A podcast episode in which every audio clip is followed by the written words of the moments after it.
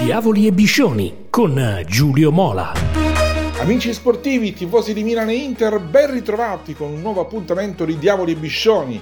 Dopo la sbornia per il mondiale, ahimè, visto in tv da noi italiani, e la dolorosa perdita di Gianluca Vialli, il 2023 calcistico è ripreso con i botti e su qualche campo anche con le botte.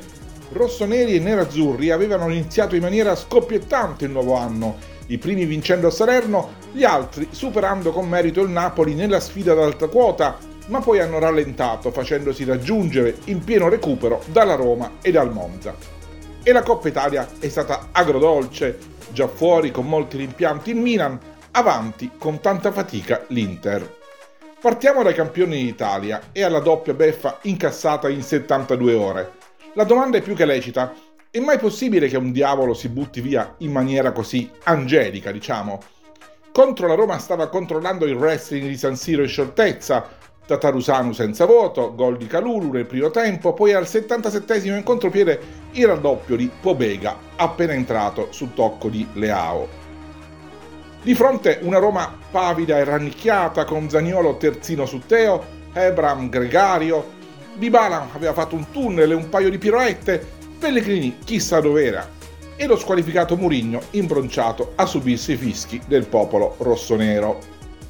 Può essere che i campioni si siano detti è fatta, anche Pioli forse, fuori giro del Selemakers, equilibratore tanto prezioso quanto trascurato, dentro De Ketelaer e Gabbia.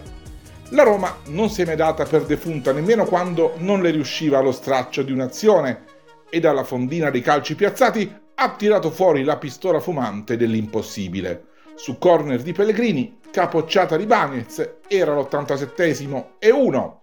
Poi tutti in aria, appassionatamente, e su punizione di Matic, mezzo miracolo del portiere, tapin di Ebram, ed era il 93 È arrivato il secondo gol. Con la difesa rossonera schierata, a zona rimasta immobile, come le statuine del presepe.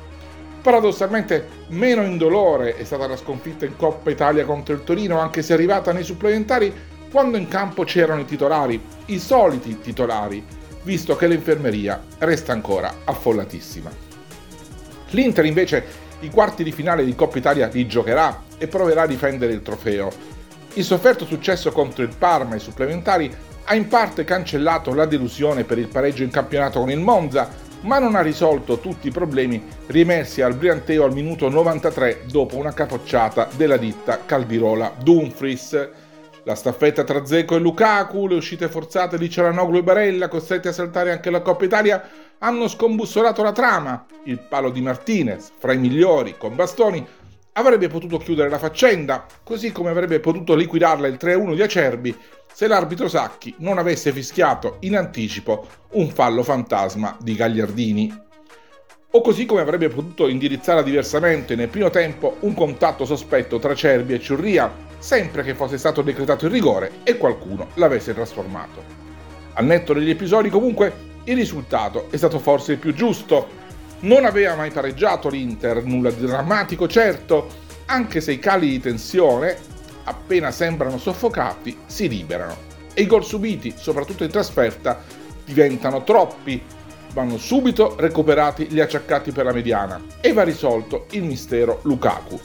Nuovamente infortunato, un gigante di cristallo finora un ritorno che non ha portato gli effetti desiderati perché i nerazzurri che non possono affidarsi solo ai lampi di Lautaro e alla magia dell'Eterno Zeco servono anche i gol del belga. Nel weekend si torna in campo, rossoneri e Lecce, Inter in casa col Verona, solo in apparenza match alla portata, ma è meglio non fidarsi, bisogna vincere per tenere vivo il sogno scuretto e per presentarsi col morale alto in Arabia per il primo dentro fuori della stagione, ovvero la finale di Supercoppa italiana. Perché portare a casa un trofeo è pur sempre qualcosa e fa bene al morale, anche se i veri obiettivi sono altri. E dopo il 18, visto che il mercato in entrata nulla dovrebbe regalare ai due allenatori, si passerà ai rinnovi. Il Milan ha il sì di Bennasser e aspetta quello di Leao. L'Inter ha una decina di calciatori in scadenza, ma ha già dato l'ultimatum a Skriniar, che per i tifosi è già capitan futuro. L'ultima parola spetta allo slovacco, che a Milano viene trattato come un re. Un rifiuto alla proposta di Zhang potrebbe creare tensioni. Che in questo momento sono assolutamente da evitare.